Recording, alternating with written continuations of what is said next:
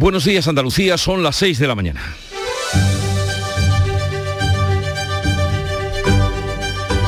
Despierta tu mente, descubre la realidad. En Canal Sur Radio, La mañana de Andalucía con Jesús Vigorra.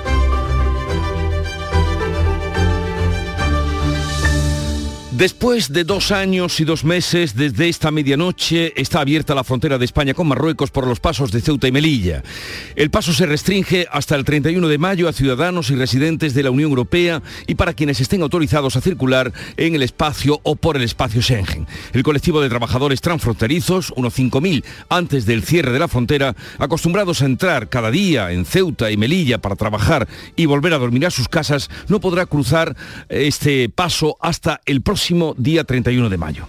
Antes de las 12 de la noche, hora en la que se abrió la frontera, había personas y vehículos esperando pasar, más de España Marruecos que a la inversa. Las primeras horas han transcurrido con normalidad. La fecha de hoy hoy 17 de mayo, coincide con el primer aniversario de la entrada de más de 10.000 personas en Ceuta, gracias entonces a la permisividad de los guardas marroquíes, eh, que fueron el episodio que ustedes recordarán que puso de relieve la mala relación entre España y Marruecos en aquella época. También después de casi dos años residiendo fuera de España, se anuncia ya el regreso del rey emérito para el próximo fin de semana. En su visita anunciada este lunes, se verá con su hijo el rey Felipe VI, aunque no está fijada la fecha y no se sabe si será antes o después de su visita al pueblo gallego de Sansenjo, donde acudirá para asistir a las regatas que allí se celebran y visitar a sus viejos amigos. Por otra parte, hoy sube de nuevo la luz un 2%, la bombona de butano un 5% y por si esto no fuera suficiente, las previsiones económicas de la Comisión Europea para nuestro país son las más bajas realizadas hasta la fecha por las distintas instituciones y organismos. De un 5,6% que calculó en febrero, las ha rebajado hasta el 4%, tres décimas menos que las del propio gobierno tras su reciente revisión. O sea, tendrá que corregir el cálculo o reactivar la economía. En Canal Sur Radio, la mañana de Andalucía con Jesús Vigorra. Noticias.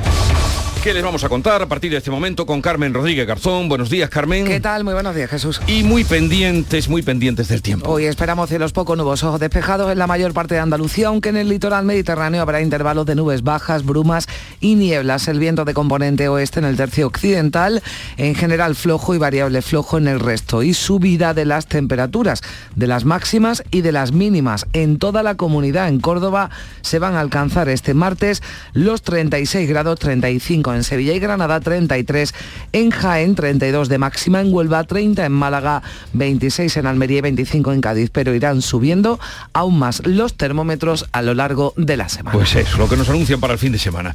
Bien, como les contábamos, más de dos años después han reabierto las fronteras de Ceuta y Melilla con Marruecos. Una reapertura parcial, porque de momento solo se permite el paso a ciudadanos de la Unión Europea y también con permiso para circulación en territorio Schengen. Se trata de una primera fase de esa reapertura gradual que han pactado España y Marruecos para evitar incidentes, pero en cualquier caso han sido muchos los que se concentraban en el paso del Tarajal en Ceuta para celebrarlo.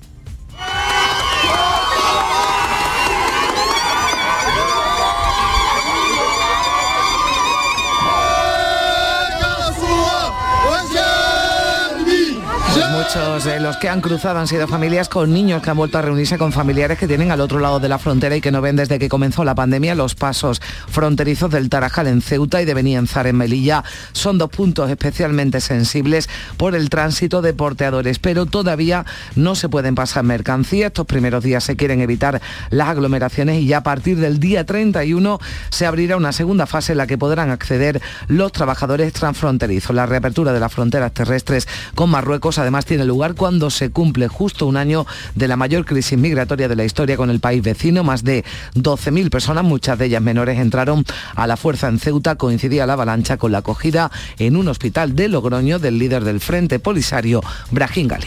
Y hoy el Gobierno, en Consejo de Ministros, dará luz verde a la nueva ley del aborto y la salud sexual, que incluye las bajas por dolor menstrual incapacitante. Finalmente, los Ministerios de Igualdad y Hacienda llegaban a un acuerdo para dar luz verde hoy a la norma, que además contempla un permiso remunerado pre parto desde la semana 39 de embarazo. Donde no ha habido acuerdo es en la implantación de un IVA súper reducido para productos de higiene femenina por la negativa del Ministerio de Hacienda. Esta nueva ley garantizará que las mujeres puedan abortar en el centro sanitario público más cercano a su domicilio y tal como se ha hecho con la eutanasia, la ley regulará la objeción de conciencia de los médicos. El Consejo de Gobierno de la Junta también se reúne este martes, como es lo propio, aprobará un decreto para regular la acogida de menores no acompañados que llegan desde Ucrania huyendo de la guerra. La Junta quiere dar garantía legal a estos menores e instaurará un nuevo modelo de familia acogedora para estos pequeños que han abandonado su país por el conflicto bélico en el terreno. Después de dos meses, las tropas ucranianas han conseguido recuperar la ciudad de Kharkov, la segunda más importante del país cerca de la frontera rusa. Además, casi 300 combatientes ucranianos han sido evacuados de la acería de Azostal, el último bastión de la resistencia ucraniana en Mariupol. Han sido transportados a través de un corredor humanitario y se está negociando para ser intercambiados por prisioneros rusos. Mientras el presidente Putin ha restado importancia al inminente ingreso de Suecia y Finlandia en la OTAN siempre que no conlleve, advertía una ampliación de su infraestructura militar. El ministro de Exteriores dice que no hay una decisión tomada sobre la vuelta a España del rey emérito. Aunque en las últimas horas se ha apuntado a la posibilidad de que don Juan Carlos viniera el próximo sábado a España, primero a Galicia, después a Madrid, José Manuel Álvarez dice que no hay nada cerrado y ha encuadrado la llamada del rey Felipe VI en un contacto entre padre e hijo. Sé que ha habido una conversación telefónica entre el rey Felipe VI y el rey emérito, que es una conversación entre un hijo y un padre que me parece lo más normal del mundo y que se ha hablado de, de verse, pero no me consta que haya una decisión con una fecha tomada. Elecciones andaluzas. Ya ha concluido el plazo para la presentación de candidaturas. La coalición de izquierdas por Andalucía y Vox han apurado hasta última hora. Mientras la formación política andaluza Levantaos ha anunciado que su equipo jurídico está trabajando para recurrir ante la Junta Electoral la candidatura de Vox por Granada, que encabeza la candidata Macarena Olona. Consideran que el empadronamiento de Olona en el municipio de Salobreña es fraudulento. El catedrático Agustín Ruiz Robledo así lo entiende. También lo decía en el Mirador de Canal Sur Radio. Creo que es un fraude claro, porque se ha inscrito en el censo de Salobreña sin tener derecho a ello. Las razones por las que los partidos se abstienen de impugnar esta candidatura, no sé cuáles serán, pero si estamos en un Estado de Derecho, deberían de impugnarlo todo. Vox ha relacionado una vez más inmigración y delincuencia y Juanma Moreno ha pedido a los candidatos que centren la campaña en los temas que verdaderamente preocupan a los andaluces, mientras ha defendido el presidente de la Junta y candidato del PP la aportación de los trabajadores extranjeros al campo andaluz. Bueno, cada partido eh, tiene su propio argumentario, su propio objetivo y será y cada partido lo decide. Yo lo único que, que digo es que la campaña se haga con naturalidad, con sencillez y sin entrar en, en asuntos que no sean inquietudes reales de los ciudadanos, ¿no? Tanto el candidato de Ciudadanos Juan Marín como el del PSOE Juan Espada le han pedido a Moreno que aclare si estaría dispuesto a pactar con Vox. Mire, no nos falta el respeto y tenga muy claro que sabemos que los votos al Partido Popular no son el voto útil que usted pretende vendernos, no es el voto a la moderación, es sencillamente un voto que acabará en el bolso de la señora Olona. En deportes, tras clasificarse para Champions, se habla en el Sevilla de la continuidad de Lopetegui. Sí, el Sevilla ha conseguido ese objetivo de clasificarse para la Champions League por tercera temporada consecutiva. Lopetegui tiene contrato hasta 2024 y según ha dicho Monchi en las últimas horas, nada hace indicar que el Vasco no vaya a seguir, pese a los rumores de las últimas semanas. El Betis ya conoce algunos detalles de la Supercopa que disputará el próximo mes de enero tras ganar la Copa del Rey. Después del cambio de formato, los de Pellegrini se van a enfrentar en semifinales al Barça, que sellaron esa segunda posición tras su empate en Getafe. El Cádiz se complica la vida de tal manera que llega a la última jornada en descenso, no depende de sí mismo, recordamos, para conseguir la permanencia en primera. Las opciones del equipo amarillo pasan por una victoria ante el Alavés y que el Mallorca o el Granada no ganen. El Almería depende de sí mismo, tendrá que esperar el próximo sábado frente al Alcorcón para certificar el ansiado ascenso. Los de Rubi volverán a la máxima categoría siempre y cuando, siempre y cuando ganen su partido ante un rival que certificó su descenso hace ya varias semanas. Enseguida, enseguida volvemos con estas y otras noticias, pero antes vamos a conocer cómo refleja la actualidad de este día la prensa que ya ha visto y repasado. Javier Moreno, buenos días. ¿Qué tal Jesús Carmen? Muy buenos días. Primeras imágenes en ABC, dos años después se reablen las fronteras de Ceuta y Melilla tras el giro de Sánchez. El gobierno mantiene su plan de acercamiento a Marruecos pese a las dudas sobre quién metió a Pegasus en el móvil del presidente. En el diario El Mundo, la Unión Europea tiene que reactivar las reglas de déficit lo antes posible, lo dice Christian Linder, el ministro alemán de Finanzas y en el diario El País, segunda entrega, los audios secretos de la corrupción, Aguirre a Villarejo, la clave es que no pidas diligencias. La expresidenta de Madrid recurrió al comisario para archivar la causa contra ella. En la prensa de Andalucía vamos con algunos apuntes. En la voz de Almería, el nivel del pantano de la Almanzora sube 28 metros. El agua embalsada supone ya el doble de la que había un año antes tras las últimas lluvias. En Granada hoy avance de las obras, habla eh, con imagen, con fotografía de portada de de la variante de Loja que ya deja huella municipios y colectivos del Poniente preocupados ahora por el impacto de la gran obra crucial para el AVE. En Diario de Sevilla, el retraso del gobierno en los pagos ahoga a las gasolineras de Sevilla, de la provincia. Dice Diario Córdoba que el gobierno municipal quiere vallar la zona del botellón de feria y apunta esto, atención, meteorología, habéis hablado del calor para hoy, Carmen, meteorología prevé temperatura de 43 grados para este fin de semana. Digo yo, a ver, a ver dónde se mete el oso polar de la cabalgata de Cádiz y ¿por qué lo digo? Porque lo vemos en portada de la voz de Cádiz. Derecho, ¿no? derecho sí, tiene la cabeza en su sitio, está ahí en el patio de butacas porque ha comenzado el, el carnaval, dice la voz de Cádiz, el Teatro Falla recupera el carnaval y las ganas de reír y de reír en Diario de Cádiz, la locura de febrero en plena primavera y apunta esto de lo que os voy a dar más detalles a partir de las seis y media. Hay un simposio debate en San Fernando las tortillitas de camarones objeto de estudio. Luego lo vamos a contar. Bueno, no se llevan ya muchos años haciendo tortillitas, haciéndolas excelentes. Bueno, el oso, el oso que está en la portada, pero está, pero está ahí, después lo escucharemos Jesús también muy emotivo ese primer día del concurso de agrupaciones en el Teatro Falla con ese homenaje de todo el teatro, además espontáneo dirigido al palco 22 del Falla que lleva ya el nombre de Juan Manzorro. De nuestro querido y recordado compañero en estos días, desde luego, mm, más que nunca, por los que están retransmitiendo el carnaval. Bueno, vamos ahora con la agenda informativa del día, el día por delante. Olga Moya, buenos días. Hola, buenos días. Sube de nuevo los precios de la electricidad y del butano. La bombona va a alcanzar un precio récord, casi un 5% más, va a costar 19,55 euros. Y la luz sube un 2% más y supera los 199 euros el megavatio hora. Están a la espera de pasar a disposición judicial, podrían hacerlo hoy los dos hombres de 26 años detenidos por el atropello mortal de un joven el pasado domingo en Málaga, a la puerta de una discoteca. Al conductor se le investiga por un delito de asesinato consumado y dos en grado de tentativa y el copiloto está siendo investigado por encubrimiento.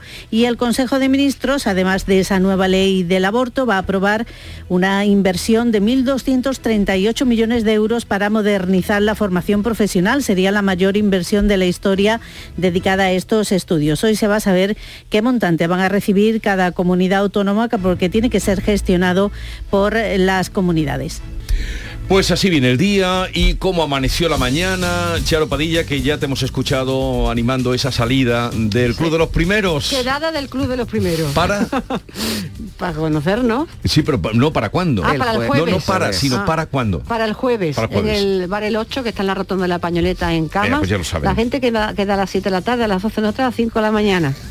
que nos gusta quedar a las 5 de la mañana. Así a esta hora, eh, quien se levanta muy muy temprano eh, es la gente del campo, porque con las temperaturas mm. que vienen es imposible trabajar. Así que están sulfatando olivo en Arroyo de los Jancos, Jaén. Eh, en la comarca de la Sierra de Segura, con unas vistas que nos ha contado Josete maravillosas. Y fíjate tú, de la Sierra de los Jancos, de la, del arroyo de los Jancos, nos hemos ido a Noruega, Finlandia, toda esa zona donde está Cristóbal, que es de Málaga, y un día dice, yo me voy a la aventura. Y allí se ha ido el hombre que vive estupendamente, es camionero. y lo gana estupendamente y ahora mismo tiene cinco graditos que echamos de menos. Digo, bueno, pero bueno, es eso. entre los 40 y los 5 yo digo que los 20 están bien. ¿eh? pero digo, pero bueno, en la época dura, dice, hombre, menos 30, menos 20. digo, madre pues, mía, qué te allí. eh, Charo, nada, que tengas un buen día y ya saben que la cita será el próximo jueves a las 5 de la mañana en el bar. En bar El 8, la, en la pañoleta, la pañoleta quedado del Club de los Primeros. Eh, pues nosotros no podemos acudir, pero... Es que no teníamos otra hora para quedar. un poco de música que nos llega de Canal Fiesta Radio. Tengo un trato, dame besos todo el rato, así. Tengo un trato, invítame a unos besos, no saldrá barato. Tengo para darte mil piquitos. Aunque Se han unido Macaco, Ana Mena y Bejo para cantar esta guerra de los besos que nos llega desde Canal Fiesta Radio. Bueno, está muy bien para empezar el día. Y muy está bien, está animada. bien. Siempre transmite un buen rollo, ¿eh? Los tres estos que se han juntado, sí. sí. Y sobre ella les vamos a adelantar algunos de los personajes invitados que vamos a tener hoy en el programa. Eh, dábamos cuenta, noticia del día, la apertura, reapertura de la frontera con Marruecos, pero las agencias de viajes del puerto de Algeciras están temblando y temen tener que echar el cierre porque las navieras no les sirven billetes y peligran 13 agencias y eso significa más de 100 empleos. A ver, ¿por qué? Porque las navieras no le dan los billetes a las agencias de viaje que estaban deseando y además Que- estaban muchas en ERTE, Jesús, Sí, esperando que, que hubiera esas conexiones, que volvieran esas conexiones marítimas que llegaron antes que la apertura Sí. de las fronteras Y- terrestres, pero parece que no, que y no. que llevan además trabajando Mm. ahí pues algunos hasta 30 años. Sí. Hablaremos con Juan Parada, que es presidente de la Asociación de Agencias de Viajes. Luego, a partir de las 9, hablaremos con Peter Stano, que es portavoz de Exteriores de la Unión Europea. En fin, todo lo que se está tratando eh, para ese nuevo paquete de sanciones eh, de la Unión Europea eh, contra Rusia y que pasaría por yugular la compra de petróleo. Vamos a estar también en la frontera, como no, en cuanto que nuestra compañera Ana Torregrosa esté por allí desde la frontera de Ceuta con Marruecos, tendremos conexión con ella. A partir de las 10 de la mañana, hoy vamos a proponer un tema eh, duro, pero está en, en nuestra vida, en nuestra sociedad, el tema del suicidio. Ya saben que el Ministerio de Sanidad presentó la pasada semana el teléfono confidencial eh, gratuito 024 para la prevención del suicidio y un estudio que han hecho en el Hospital Reina Sofía nos va a llevar a tener a la jefa de Servicio de Salud Mental para tratar este tema a partir de las 10 de la mañana. Fíjate que se puso el teléfono y a las pocas horas y en el primer día fueron muchas las llamadas Sí. que se recibieron en ese teléfono, con lo que, como decías, es un tema duro, pero es un tema real, es un tema que existe y que no podemos obviar. y los datos, los datos que son escalofriantes de lo que ocurre, de esa realidad de la que ya se comienza a levantar el velo en nuestro país. Luego tiempo para la cultura con Carmen Camacho, con Alfredo Valenzuela que estarán por aquí, tertulia de Guiris eh, con eh, John Julius, en fin, ya conocen ustedes, Ken Perdón, algunos invitados que tenemos hoy, Laura Apasionata, eh, que es una nueva incorporación Bien, bueno, que hemos hecho. suena italiana, ¿no? Eh, italiana, después que haya de todos un poco. Eh, De California, de Michigan, de Milán. Y luego nos visita. No sé si tú lo sigues, no lo sigues, pero creo que hacen furor entre la gente más joven. De vicio. Bueno, claro, pues yo soy joven. Padre no me quiere ni un minuto al Pues está, lo que pasa es que a la hora que van a venir ya tú serás ida. Pero hoy vienen a presentar su cuarto álbum, El Laberinto. Ponga que le siente bien. Hay algo que no sabe, déjeme explicar. Cuanto más le prohíba, más le va a gustar. Y cámbiame esa cara de perro al pasar. Me voy volando con su hija a otro lugar.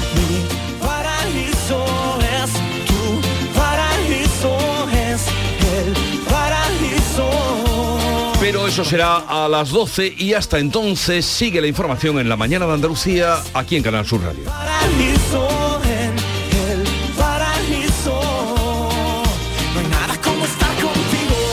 La mañana de Andalucía. Las formas. Dicen que hay que mantenerlas, pero lo mejor es poder sorprender con ellas.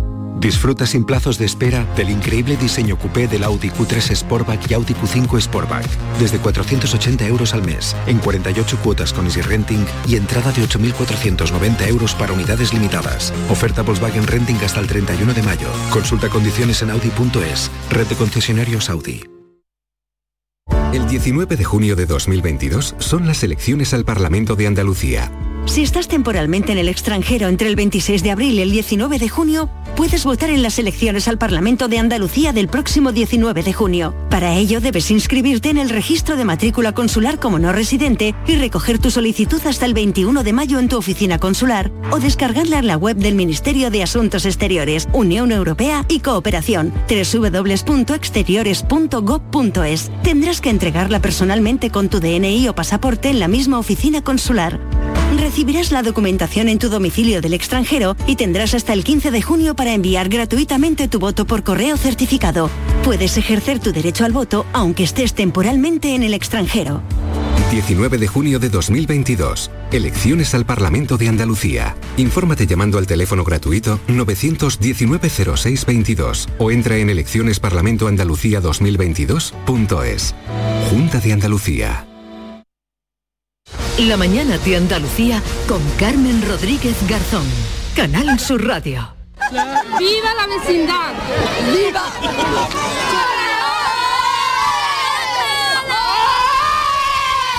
Esta medianoche han reabierto las fronteras terrestres de Ceuta y Melilla después de más de dos años cerradas, aunque solo a ciudadanos de la Unión Europea con permiso para circulación en territorio Schengen. Se trata de una primera fase de reapertura gradual pactada entre España y Marruecos para evitar incidentes. Lo están escuchando, reapertura en un ambiente festivo, con cánticos y con vítores entre el centenar de personas que se concentraban en el Tarajal, en Ceuta, que junto a Benienzar en Melilla son dos puntos especialmente sensibles por el tránsito de porteadores, aunque todavía no pueden pasar mercancías. Estos primeros días, decía la vicepresidenta de Ceuta, Mabel Deu, se quiere evitar la imagen de aglomeraciones. Las imágenes no deberían volver a repetirse, tanto por, pues, por la propia imagen como por las diferentes eh, situaciones dramáticas que han ido ocurriendo a lo largo de los años y tanto España como el Reino de Marruecos es un antes y un después, entendemos, en esta nueva apertura con, con la frontera de Marruecos tras dos años o más de dos años cerrada. El Ministerio del Interior ha ordenado el refuerzo de los efectivos policiales, lo confirmaba Jesús Ruiz del Sindicato Unificado de Policía desde el, puento, desde el puesto perdón, fronterizo de Merienzar en Melilla. Los refuerzos que se han comunicado son de 48 efectivos de la Unidad de Intervención Policial, que son policías especializados en seguridad ciudadana y en temas de, de control de, de, de, grandes masas, manifestaciones eh, violentas y tal. Coincidiendo con esa reapertura de las fronteras, hoy va a estar en Ceuta. El presidente del PP, Alberto Núñez Feijóo, se va a reunir con el presidente de la ciudad autónoma, pero también con responsables de la Policía, la Guardia Civil y con empresarios. Y el delegado del Gobierno de Andalucía, Pedro Fernández, espera avances inmediatos en la investigación abierta sobre el naufragio de la patera en la que viajaban los tres supervivientes rescatados en el mar de Alborán. Según el testimonio de, dos de ellos, ocho personas han desaparecido, entre ellas una mujer embarazada tras más de una semana la deriva, sin agua ni El tiempo transcurrido hace muy difícil pensar en un rescate. Lamentablemente, en estas situaciones, cuando está tan alejado de la costa, cuando se produce una situación de este tipo, es muy difícil, muy difícil ¿no? el, poder llevar a cabo un, rescate. Lo importante es que, en este caso, a través de la Armada Española, ¿no? y de la fragata, de la infanta Elena, ¿no? que es la que ha ido a, a rescate, se ha hecho un trabajo importante y una atención inmediata a los supervivientes. Y a partir de este momento, ya digo, está en el ámbito judicial Hoy martes se reúne el Consejo de Gobierno de la Junta para aprobar el proyecto de decreto ley para regular la estancia y la acogida en Andalucía de los menores no acompañados que llegan desde Ucrania. Se pretende dar una garantía legal a la hora de instaurar un nuevo modelo de familia acogedora para estos pequeños que huyen del conflicto bélico. Y un maquinista de ferrocarriles de la Generalitat de Cataluña muerto en un accidente entre dos trenes. Nueve pasajeros necesitaron hospitalización aunque ninguno está grave. Ocurría la pasada tarde en San Boy de Llobregat, en Barcelona, donde un tren de pasajeros colisionaba contra otro de mercancías que descarrilaba cuando entraba en la estación. Así lo explicaba el conseller de Territorio de la Generalitat, Jordi Puisnero el tercer vagón del tren de mercancías, por algún motivo que ahora desconocemos, pues se ha precipitado encima del tren de cercanías y han impactado directamente contra la cabina del, conductor, causándole la muerte. Dos incendios forestales se han producido en las últimas horas en Andalucía, en Benaoján, en Málaga, quedaba extinguido sobre las 10 de la noche un fuego declarado muy cerca de la estación de ferrocarril. También a última hora de la tarde de este lunes el Infoca daba por controlado otro incendio que se producía en la localidad sevillana del Ronquillo. Y es que el riesgo de incendios aumenta por las altas temperaturas que nos están acompañando en los últimos días y que van a seguir haciéndolo en los próximos. Aunque falta un mes para el verano, esta será una semana más propia de esa estación que de la primavera este próximo fin de semana los termómetros van a superar los 40 grados en el Valle del Guadalquivir. Tendremos en mayo la primera ola de calor del año. Desde el viernes, por ejemplo, se van a alcanzar 41 grados en Córdoba y en Sevilla, 40 en Jaén y 39 en Granada. Y el sábado todavía más calor, hasta 43 grados en Sevilla y Córdoba y más de 40 en Jaén y Granada. La razón, una masa cálida de aire africano que va a recorrer Andalucía a partir del jueves, así que terminaremos la semana con 10 grados más de lo que la empezamos. Mucho calor, pero como en Italia. Lo raro sería ir con una chaqueta o ir con un poncho, eso es lo que es Sevilla, que Sevilla sin el calor no es Sevilla. Me parece bien un poco de calor con bien porque es muy diferente de Francia. Pues ya lo saben, advertidos quedan, viene calor, viene más calor a toda Andalucía. Hablamos ya de las elecciones de la pre-campaña, finalmente ha habido acuerdo en el reparto de nombres entre los seis partidos que conforman la coalición de izquierdas por Andalucía. Este lunes presentaban las listas con las que van a concurrir a las próximas elecciones autonómicas. La candidata por Andalucía a la presidencia de la Junta, Inmaculada Nieto, va a concurrir como número uno de la lista por Málaga. El diputado en el Congreso y ex guardia civil, Juan Antonio Delgado, lidera la de la provincia de Cádiz y Esperanza Gómez la de Sevilla. También han apurado los plazos en Vox, que ha registrado este lunes las listas para las autonómicas. La candidata a la presidencia, Macarena Olona, encabeza la de Granada. Y esto ha hecho que la formación política Andaluces Levantaos haya anunciado que su equipo jurídico está trabajando para recurrir ante la Junta Electoral la candidatura de Vox por Granada. Dice el candidato a la presidencia de la Junta de Andaluces Levantaos, Modesto González, que el empadronamiento de Olona en Salobreña es fraudulento. Si una persona quiere empadronarse y va al ayuntamiento, tiene que certificar que la vivienda en la que quiere hacerlo es su vivienda habitual. Esto no ocurre en el caso de la candidata de Vox, Macarena Olona, que ha establecido su censo en Salobreña cuando es de Alicante y tiene su residencia habitual en Madrid. Pues sin nombrar directamente a Macarena Olona, Elías Bendodo, consejero de la presidencia, coordinador del PP, ha asegurado que los candidatos de su formación sí que conocen su tierra y tienen arraigo. Y venimos a dar la cara por nuestra tierra. Todos los de aquí, todos conocemos bien nuestra tierra, estamos arraigados a nuestra tierra, somos de aquí y por tanto conocemos los problemas de la gente, no nos tienen que venir a contarnos los problemas de la gente. El presidente de la Junta y candidato del PP, Juanma Moreno, lo que ha pedido a los candidatos es que se centren, se centren en la campaña y los asuntos que realmente preocupan a los andaluces. Era la reacción de Moreno al acto sobre inmigración que han celebrado el líder de Vox, Santiago Bascal, y la candidata Macarena Olona en Almería. Olona en ese foro ha relacionado directamente la llegada de extranjeros con un mayor índice de inseguridad en las calles. Nunca en España una mujer anduvo con tanto riesgo como actualmente. Nunca en España una persona homosexual anduvo por nuestras calles españolas con tanta inseguridad como existe actualmente. Y esta inseguridad está directamente relacionada con la política de fronteras abiertas y efecto llamada de inmigración ilegal Mientras el vicepresidente de la Junta y candidato de Ciudadanos, Juan Marín, ha pedido a Juanma Moreno que aclare si formará gobierno con Vox. Marín defiende que la alternativa a una posible alianza PP-Vox es repetir el pacto PP-Ciudadanos por considerar que es el único gobierno que interesa a Andalucía y le recrimina al PP que ya se estén repartiendo los sillones con los de Abascal. Tenemos al Partido Popular y a Vox repartiéndose los sillones. ¿Alguien va a hablar de los problemas de los andaluces? ¿Alguien va a dejar de utilizar Andalucía como un trampolín, un campo de experimento para gobernar en la Moncloa?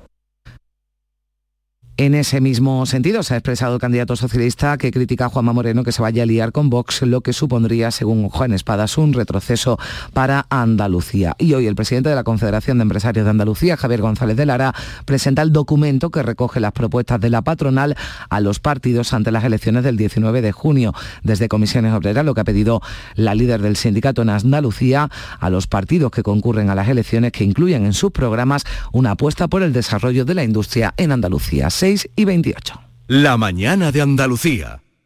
El 19 de junio de 2022 son las elecciones al Parlamento de Andalucía. Si tienes una discapacidad visual superior al 33% y conoces el sistema braille o estás afiliado a la ONCE, puedes ejercer tu derecho al voto con plena autonomía. Puedes solicitarlo hasta el 23 de mayo de 2022. Voto accesible. 19 de junio de 2022. Elecciones al Parlamento de Andalucía. Infórmate llamando al teléfono gratuito 919 0622 o entra en eleccionesparlamentoandalucía2022.es. Junta de Andalucía.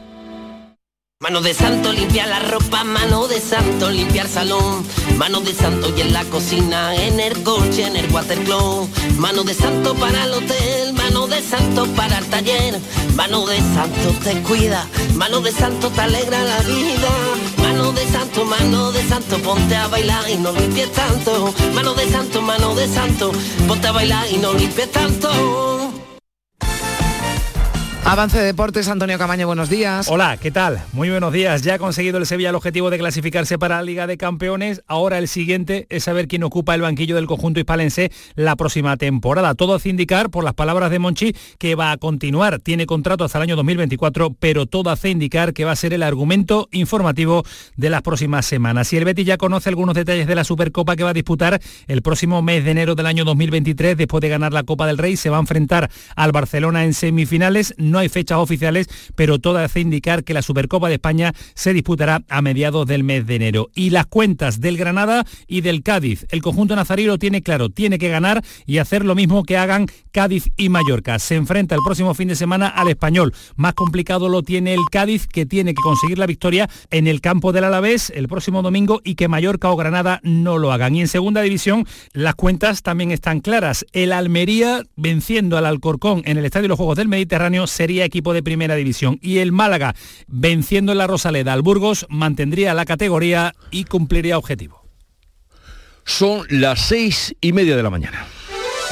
La mañana de Andalucía con Jesús Vigorra.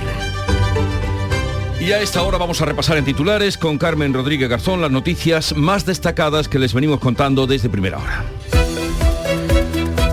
Centenares de personas han cruzado ya las fronteras terrestres de Ceuta y Melilla con Marruecos. Han sido reabiertas esta medianoche tras 26 meses de cierre. Es una apertura gradual de momento para personas de la Unión y para ciudadanos de la Unión Europea. Muchas familias se han reencontrado. Los trabajadores transfronterizos tendrán que esperar al 31 de mayo y se prohíbe el paso de mercancías hasta nueva orden. El Consejo de Ministros aprueba hoy la nueva ley del aborto. Habrá finalmente baja por regla dolorosa, pero no ha habido acuerdo entre los socios de gobierno para rebajar el IVA a los productos de higiene femenina por la negativa del Ministerio de Hacienda. Suben de nuevo los precios de la electricidad y del butano. La luz lo hace un 2% y supera los 199 euros el megavatio hora. La bombona de butano alcanza otro precio récord. Sube un 5% más y va a costar 19 euros con 55. El rey emérito podría llegar a España este fin de semana tras dos años residiendo en Emiratos Árabes. En la conversación mantenida entre Felipe VI y don Juan Carlos, ambos habrían acordado que el emérito acuda este fin de semana, primero a las regatas gallegas de San Xenxo y después se encontrarían en Madrid. Se investigan las causas del descarrilamiento de un tren que ha chocado con otro y ha provocado la muerte del maquinista. Ha ocurrido en San Boy de Llobregat, en Barcelona. El tren de mercancías descarriló y chocó con un cercanías que salía de la estación. Nueve pasajeros han necesitado hospitalización, que ninguno está grave. Vox y la coalición de izquierdas por Andalucía han sido los últimos en cerrar sus listas electorales para los comicios del 19 de junio. Hoy los empresarios presentan un documento con propuestas a los partidos políticos y el sindicato Comisiones Obreras han pedido que incluyan en sus programas electorales una apuesta por el desarrollo de la industria en la comunidad. El Consejo de Gobierno aprobará hoy el proyecto del decreto ley para regular la estancia y la acogida de los menores no acompañados que lleguen desde Ucrania. Se pretende dar una garantía legal a un nuevo modelo de familia acogedora para estos pequeños que huyen del conflicto bélico. Ucrania logra evacuar a 250 personas de la acería de Mariupol con la mediación de la Cruz Roja y Naciones Unidas. Ahora se está negociando para intercambiarlos por prisioneros rusos y después de dos meses las tropas ucranianas han conseguido recuperar la ciudad de Kharkov, la segunda más importante del país. Mayo nos trae las temperaturas más altas de lo normal y en los próximos días se superarán los 40 grados en muchos puntos de Andalucía. Una masa cálida de aire africano elevará el sábado los termómetros hasta los 43 grados en el Valle del Guadalquivir. Son entre 10 y 15 grados por encima de lo normal en estas fechas. Hoy es la festividad de San Pascual Bailón, que fue un fraile franciscano.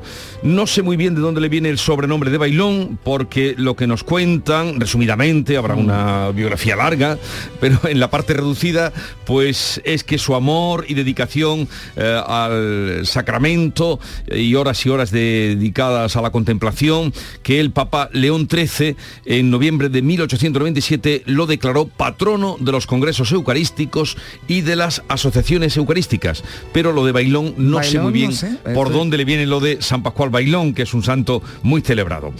Bueno, parece que era, no sé, parece que era el apellido, ¿eh? Parece- Ah, que era apellido, lo de Sí, Bailón. aquí pone Bailón o Bailón con Y en medio, pero no, no. Que no viene de, de su afición Por a... el baile no, no parece. el baile, San Pascual Bailón. Lo que pasa es que siempre por, eh, por ese apellido, si es que ese apellido pues se le toma por ser un santo. Fíjate eh, que hay una oración y dice San Pascual Bailón. Di- dice, decir lo que se quiere pedir, dice, si me lo concedes, te bailo un danzón o te canto una Vale. canción. Bueno, Ahí queda la referencia de San Pascual Bailón. Y tal día como hoy, estamos a 17 de mayo, a pesar de esas temperaturas que repasaba Carmen hace un momento, tal día como hoy de 1902, Alfonso XIII iniciaba su reinado tras alcanzar la mayoría de edad y jurar la Constitución abuelo, como saben, de, eh, rey emérito que anuncia su visita. Y tal día como hoy de 1992, más de 200.000 personas asistieron en Roma a la beatificación del fundador del Opus Dei, José María Escribá de Balaguer. Fue el Papa Juan Pablo II el que tuvo, mm, en fin, la decisión o tomó la decisión de hacerlo mm, beato, la beatificación de José María Escribá de Balaguer. La cita del día por muchas de las cosas que se oyen, he elegido esta que dice así. Si una persona se muestra condescendiente y cortés con un extranjero, demuestra que es un ciudadano del mundo. Y esto lo decía Sir Francis Bacon, que era, aparte de ser aristócrata, filósofo, político, abogado, escritor inglés, padre del empirismo y científico. Antes eran muchas cosas. Hmm. Sí, antes uno no era aprovechaba más el tiempo, era mucho. Esto era en el siglo XVI. Si una persona se muestra condescendiente y cortés con un extranjero, demuestra que es un ciudadano del mundo.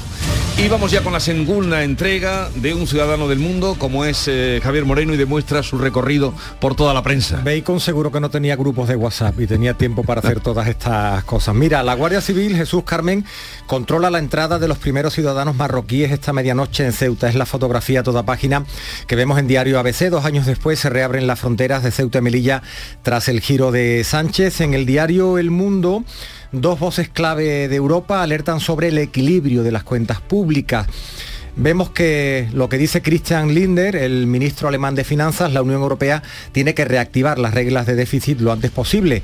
Y Paolo Gentiloni, comisario de Economía de la Unión, hay que evaluar con España la sostenibilidad de sus pensiones. En el diario El País, Aguirre Villarejo, la clave es que no pidas diligencias, son audios secretos, dice este diario de la corrupción. La segunda entrega recuerda que la política fue imputada por huir y golpear la moto de un agente en la Gran Vía y también en el Confidencial los Supercopa Files ordenó vigilancias a Aganzo, quien Rubiales, el presidente de la federación, contrató detectives para espiar la conducta del líder del sindicato de futbolistas. Y con la prensa de Andalucía, pues vamos a ver qué, nos trae hoy. Estos son los titulares. Granada hoy. Granada pide 3,5 millones para hacer un lago artificial en el Florío.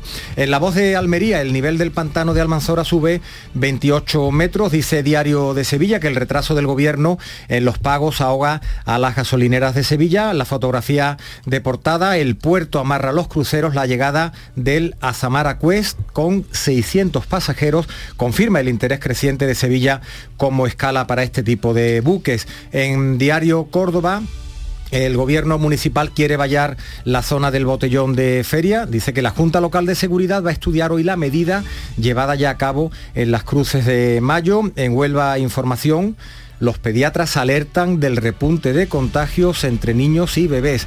Omicron presenta una gran propagación entre la infancia, aunque sin casos graves. En Diario Sur de Málaga, la Junta respalda el tejado para acabar con las filtraciones y goteras en la catedral. Dice que Cultura da luz verde al proyecto a partir de la idea original del siglo XVIII.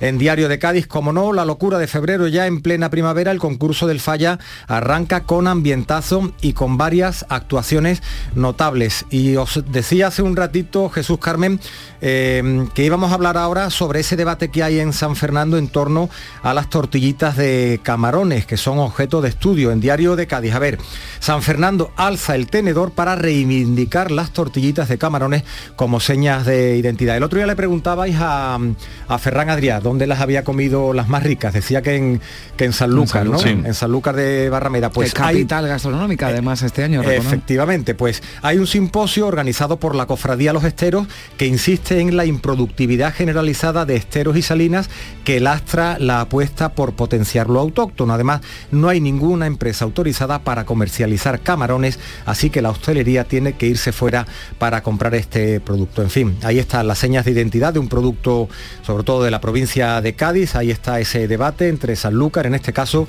en San Fernando, también un buen lugar para, para comer las tortillitas de camarón. Estaremos atentos a lo que digan, pero sobre todo a dónde degustar las más exquisitas, que es lo más importante. Si hay que ir a probar varios sitios, se va y ya está. Eh, 6.39 minutos, sigue la información ahora en Canal Sur Radio, esto es La Mañana de Andalucía.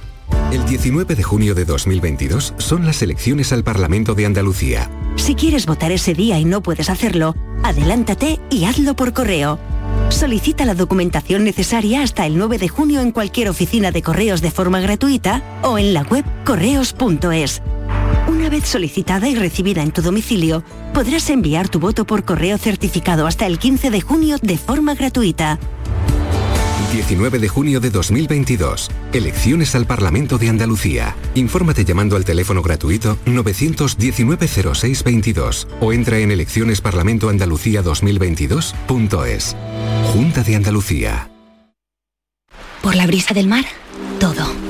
Por el verano que te mereces, en Viajes El Corte Inglés y Costa Cruceros te lo damos todo. Las mejores ofertas de cruceros a todos los destinos. Reserva desde solo 50 euros tu crucero por el Mediterráneo desde 699 euros en súper todo incluido. Con bebidas, excursiones, tasas de embarque y sin gastos de cancelación hasta 30 días antes de la salida. Además, llévate de regalo una pantalla inteligente Google Nest Hub. Consulta condiciones. Viajes El Corte Inglés y Costa Cruceros. Por tu verano, todo.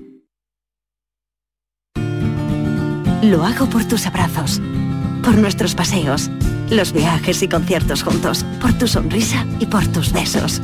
Lo hago por seguir cuidándonos. Llevamos dos años luchando para frenar la COVID-19. Ahora más que nunca la responsabilidad es de todos. Actuemos con precaución y prudencia. Está en nuestra mano mantener todo lo construido. Junta de Andalucía. La mañana de Andalucía con Carmen Rodríguez Garzón. Canal Sur Radio. 6 y 41 minutos de la mañana, Bruselas ha recortado hasta el 4% su previsión de crecimiento de España en 2022 y duplica la inflación al 6,3%. Aún así, la economía española sería la cuarta en crecimiento del conjunto de la Unión Europea, solo superada por Irlanda, Malta y Portugal, el Estado miembro que va a registrar un mayor crecimiento, así lo contaba Paolo Gentiloni, que es el comisario europeo de Economía. We now forecast the EU economy to grow by 2.7% this year El pronóstico decía su crecimiento económico del 2,7% este año, del 2,3% para el próximo y la inflación seguirá alta entre el 6 y el 9% en 2022, entre el 4 del 4 al 3% el próximo año. El precio de la luz vuelve a subir, el coste medio en el mercado mayorista va a ser hoy de 199,36 euros por megavatio hora, un 2,1% más que ayer por tramos horarios. El precio más caro será entre las 10 y las 11 de la noche. El megavatio rozará los 267 euros, el mínimo entre las 3 y las 4 de la tarde 161 euros. Pero el precio de la bombona también sube hoy, será otro récord, casi un 5% más, costará 19 euros con 55. Como máximo es la décima subida consecutiva para el formato estándar de 12 kilos y medio. Y el sector del transporte se estaría ya planteando movilizaciones de cara al verano tras la continua subida del precio de los carburantes, que en 30 provincias españolas, entre ellas Granada, ya cuestan más de 2 euros el litro. Las empresas critican que la bonificación de los 20 céntimos está siendo absorbida por las compañías petrolíferas y de cara a una prórroga, el secretario general de Fenadismer, Juan José Gil, le hace esta petición al Gobierno. De cara a una posible prórroga, le hemos solicitado al Gobierno que esta ayuda se articule directamente por la agencia tributaria y no se gestione como hasta ahora en las propias gasolineras. Este martes, Consejo de Ministros que va a aprobar la nueva ley del aborto y de salud sexual. Las ministras de Igualdad y Hacienda confirmaban el acuerdo en el gobierno de coalición para que el Consejo de Ministros apruebe hoy esta norma. Habrá finalmente baja por dolor menstrual incapacitante y un permiso remunerado preparto desde la semana 39 del embarazo, pero no ha habido acuerdo en el establecimiento de un IVA súper reducido para productos de higiene femenina por la negativa del Ministerio de Hacienda. Pero también hoy el Consejo de Ministros va a aprobar una partida extraordinaria de 1.300 millones de euros para la formación profesional dual. Lo anunciaba el presidente del Gobierno en la visita que hacía ayer a un centro de FP en Valencia. Allí Sánchez decía que se va a duplicar en los próximos años la demanda de trabajadores con cualificación media como la que ofrece esta modalidad educativa que ahora solo elige un 4% de los alumnos. Una cantidad adicional de 1.300 millones de euros, casi 1.200 en concreto 38 millones de euros para la formación profesional En torno a 800 millones de euros destinarla a la formación de eh, trabajadores y de empresas y en torno a 300 eh, millones de euros lo vamos a destinar precisamente a aumentar el número de plazas y hablamos del posible regreso inminente del emérito a España, aunque el ministro de Exteriores, José Manuel Álvarez, dice que no hay una decisión sobre la vuelta de Juan Carlos I a nuestro país y encuadraba la llamada del rey Felipe VI en un contacto entre padre e hijo. Sí que ha habido una conversación telefónica entre el rey Felipe VI y el rey emérito, que es una conversación entre un hijo y un padre que me parece lo más normal del mundo y que se ha hablado de, de verse, pero no me consta que haya una decisión con una fecha tomada. Algunas informaciones apuntan a que el emérito regresará el próximo fin de semana a España, viajaría a Galicia en primer lugar para después trasladarse a Madrid y allí reunirse con el monarca. La noticia del regreso inminente del emérito que ha generado numerosas reacciones.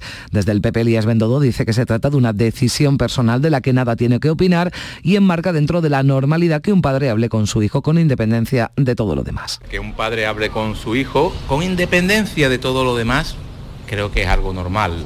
Por tanto, a partir de ahí siempre somos respetuosos con, las decisiones también que tome la corona en ese sentido. Yo hablo con mi padre por teléfono estando en el mismo país también, no pasa nada. Y la misma ciudad incluso.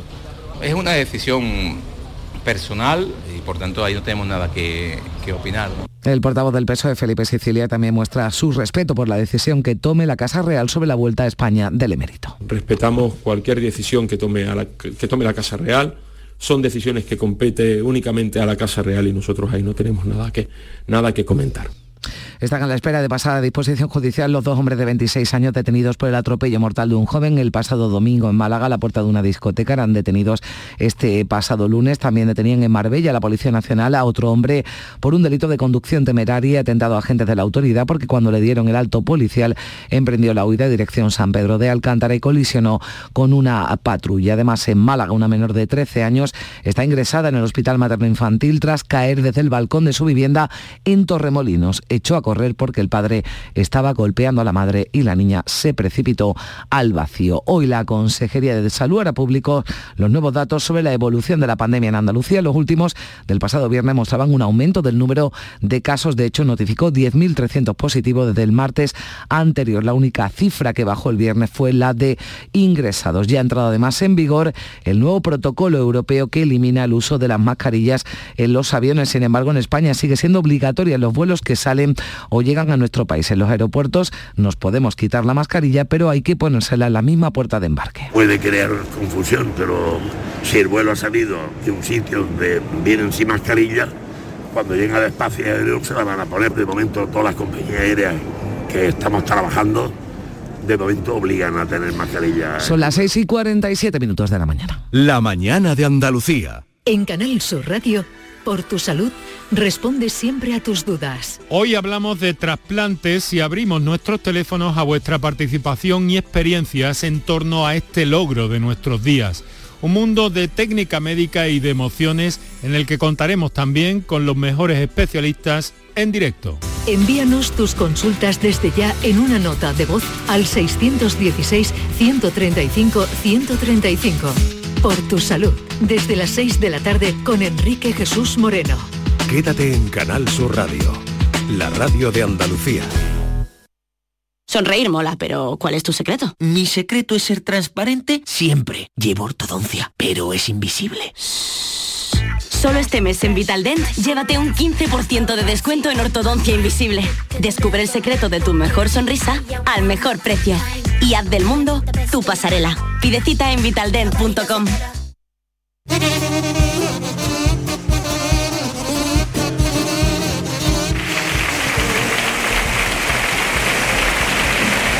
Es el sonido que recogíamos eh, anoche en el Teatro Falla dedicado a esa ovación del público a nuestro compañero Juan Manzorro. Cada día Fernando Pérez nos va a ofrecer a esta hora la crónica de este carnaval de mayo, como fue el primer día. Fernando, buenos días. Buenos días, se celebró ayer la primera jornada del concurso de coplas del Gran Teatro Falla. Terminamos a la 1 y 23 de la madrugada. Pasaron siete agrupaciones en esta primera jornada, donde tuvimos un coro varias comparsas, hasta tres y tres chirigotas. Así va a ser la dinámica habitual, siete agrupaciones menos hoy martes, serán seis y el próximo martes, donde también tendremos seis en los primeros nueve días de preliminares. Después llegarán las semifinales en otros seis días y la final el 3 de junio viernes. De lo que destacamos ayer, muy divertida la chirigota de El Cascana, los cuarentenas principales que fueron los que cerraron la jornada, la mafia de la viña, la comparsa de Pastrana Aquí huele a Verdín, del Lacio de José Mari Barranco, y nos va a quedar con una copla, la de la comparsa de Frank Quintana, el Club de los Ignorantes. Hoy volverá en Radio Andalucía Información a las 8 y 25 de la tarde. La segunda eh, función, con seis agrupaciones, abrirá el coro Carrera Oficial. Así que disfruten con este paso doble de Frank Quintana, el Club de los Ignorantes.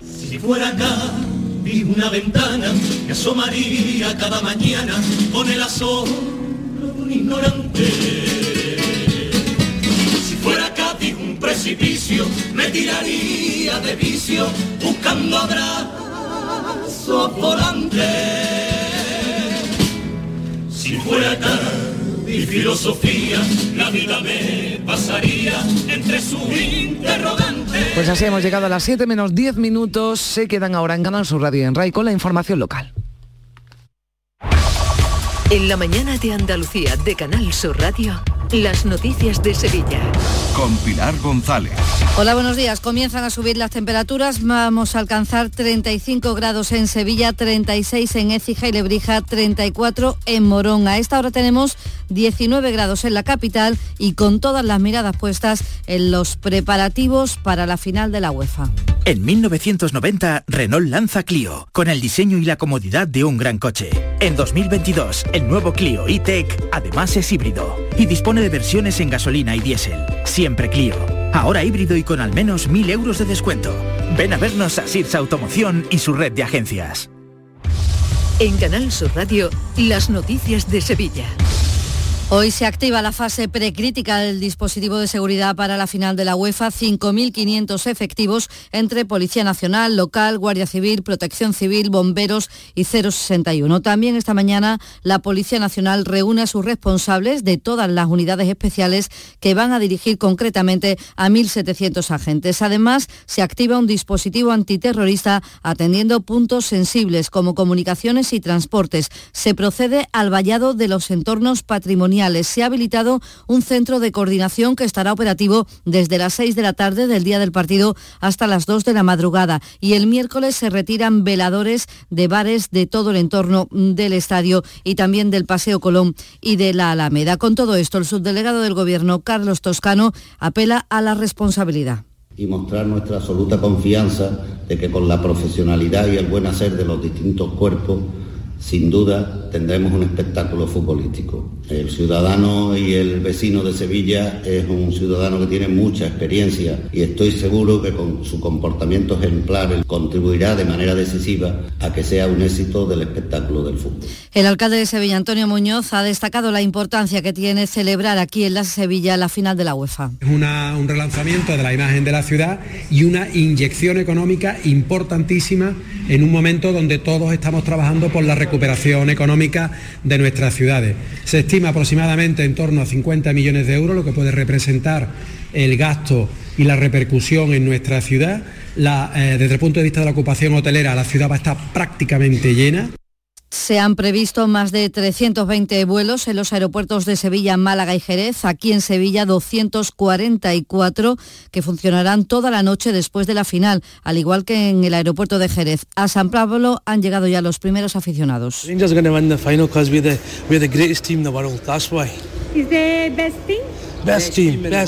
Los taxistas en el aeropuerto esperan que el grueso de aficionados lleguen a partir de hoy y también el mismo día del partido. Hemos tranquilito, pero bueno, se espera un montón de vuelos y gente en Sevilla. Están viniendo los primeros. Yo creo que son los primeros que hemos visto hoy. Mañana y el mismo miércoles por la mañana. Yo he visto por lo menos vienen 10 vuelos de Alemania y 10 de... Los aficionados van a pernoctar una o dos noches de media en los hoteles de la ciudad que rozan el 100%, aunque el presidente de los hoteleros sevillanos, Manuel Cornás, valora lo que supondrá para la promoción de la ciudad. La trascendencia que tiene desde el punto de vista mediático. Eh, durante el, el encuentro antes y después se va a hablar de Sevilla, Sevilla, Sevilla y Sevilla como organizadora de grandes manifestaciones de todo tipo, deportivo. Sevilla es una ciudad que es capaz de organizar cualquier evento de cualquier tamaño y con todas las garantías de éxito. ¿no? Tusan reforzará las líneas de autobuses C1 y C2. Se verán afectadas las líneas que pasan por el entorno del Sánchez Pijuán. El metro refuerza y amplía su servicio con estos detalles que da su responsable Jorge Maroto. Desde las 9 y media de la mañana todos los trenes circulando serán trenes dobles y el servicio será hasta las 2 de la madrugada. A petición de la subdelegación de gobierno, desde las 18 hasta las 21 horas la estación de Nervión permanecerá cerrada, recomendándose el uso de la estación de Gran Plaza. En todos los alrededores del estadio está prohibido aparcar a partir de hoy. Las asociaciones de vecinos se quejan. Lo hace de esta manera Luis Carrero, que es presidente de la asociación Nervión Vivo. Vienen, según dicen, ultras eh, demasiado ultras. El problema que nos han planteado es bastante grande. Hecho y, es de vergüenza que por un partido se tenga que paralizar casi casi una ciudad. Los equipos se alojan en el Hotel Barceló y en Torres, Sevilla y esta mañana también se inaugura el Fan Festival en la Plaza de España con actividades, atracciones y música. Cinco minutos nos separan de las siete de la mañana. Porque realizar una obra eficaz y eficiente en Sevilla es posible. Revesan. Contamos y trabajamos con arquitectos, administradores de fincas y para particulares, llevando a cabo sus proyectos con la calidad y seriedad que nos caracteriza. Contáctenos en revesan.es. Revesan, transformando Sevilla. Porque el río tiene música, llega cuando el río suena Music Fest, el Festival del Aljarafe, Gloria del Río, del 23 al 26 de junio. Cuatro días para disfrutar de Los Secretos, El Canijo de Jerez, Miguel Campello, Ecos del Rocío, Juan Lu Montoya y muchos artistas más. Un festival distinto en un entorno único. Consigue ya tu entrada y empieza con música el mejor verano de tu vida. Este mes de mayo, Tomares se convierte en el centro musical de la provincia con su primer festival de primavera que reúne a 17 de los mejores artistas españoles del momento. Viernes 20 de mayo, Fangoria, Nancis Rubias y No me pises que llevo chanclas. Sábado 21 de mayo, Rosario Flores, Las Niñas y Estrella Morente. Te esperamos en los jardines del Conde del Ayuntamiento de Tomares. Disfruta de una noche única. Las noticias de Sevilla. Canal Sur Radio. El pueblo de Ucrania será reconocido como hijo adoptivo de la ciudad de Sevilla, mientras que la actriz María Galeana y la bailaora Manuela Carrasco han sido propuestas como hijas predilectas. Todo esto será en la gala del próximo 30 de mayo, Día de San Fernando. En la propuesta también medallas de la ciudad que serán para el futbolista Joaquín Sánchez, el hermano Pablo, la Orden de las Carmelitas Descalzos o el borrador o el bordador Francisco Carrera Paquili, quien reconoce su sorpresa. Yo no he sido una persona nunca que ha ganado porque vaya a tener una recompensa de nada. Siempre he trabajado en pos de la ciudad y al servicio de mi barrio y de los colectivos. He sido una persona que siempre me ha gustado por trabajar en grupo y en equipo. ¿Sabes? Bueno, pues no me lo esperaba. También se distingue a la Asociación Familiar La Oliva, que apoya desde el año 72 a los vecinos de este barrio. José María Algora es su presidente. Para nosotros es el reconocimiento de 50 años de, de existencia de una entidad que fomenta la participación ciudadana, que vertebra la ciudadanía y que trabaja por la mejora continua de, de sus barrios. También el bailador Antonio Canales o los periodistas Pilar del Río y Francisco Correal, que tiene esta premisa en su trabajo. Yo creo que los periodistas, la ignorancia de un periodista es fundamental para ir conociendo cosas, ¿no? O sea, preguntar mucho, porque como uno no, no, no sabe de casi de nada, preguntar, esperar y escuchar.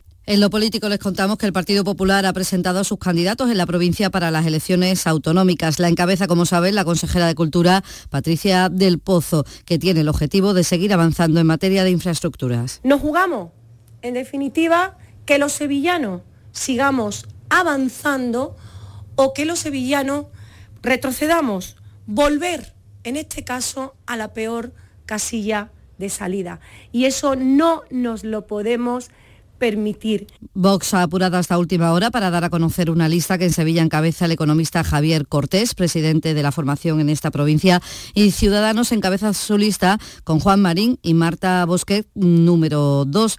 Marín también apuesta por completar las infraestructuras pendientes en la provincia. Pues miren ustedes, vamos a culminar muchas de las obras de infraestructuras que eran necesarias y que llevaban décadas en esta provincia y en esta ciudad sin realizarse. Les voy a hablar y les podría hablar del hospital militar, de la apuesta por la sanidad pública. Les podía hablar de la ciudad de la justicia. La línea 3 del metro de Sevilla. ¿Cuánto tiempo llevamos esperando? Y la coalición por Andalucía ha ratificado también a última hora el acuerdo político entre Izquierda Unida, Podemos, Más País, Verde Ecuo, Iniciativa del Pueblo Andaluz y Alianza Verde. La número uno por Sevilla será la presidenta de Más País, Esperanza Gómez. Deportes, Antonio Camaño. Hola, ¿qué tal? Muy buenos días. Ya ha conseguido el Sevilla el objetivo de clasificarse para la Liga de Campeones, tercera temporada consecutiva, pero Julen Lopetegui todavía no ha definido su futuro en el banquillo sevillista. Todo hace indicar que va a ser el argumento informativo de las próximas semanas. Monchi ha confirmado en diversos medios de comunicación que nada hace indicar que el entrenador no vaya a seguir en el Sevilla. Y en el Betis ya se van conociendo detalles de la Supercopa que va a disputar el próximo mes de enero después de ser campeón de la Copa del Rey ante el Valencia. Definido el Barcelona como segundo clasificado, ese, el conjunto de Xavi, va a ser el rival en un torneo que se disputará el próximo mes de enero del año 2023. El Ayuntamiento de la capital ha abierto ya las inscripciones para la carrera nocturna del Guadalquivir con 22.000 dorsales y el próximo domingo se cierra el tráfico su eminencia para convertirla en calle Cultura. A esta hora 16 grados en Marchena, 18 en Alcalá del Río, 19 en Sevilla, 13 en Casariche.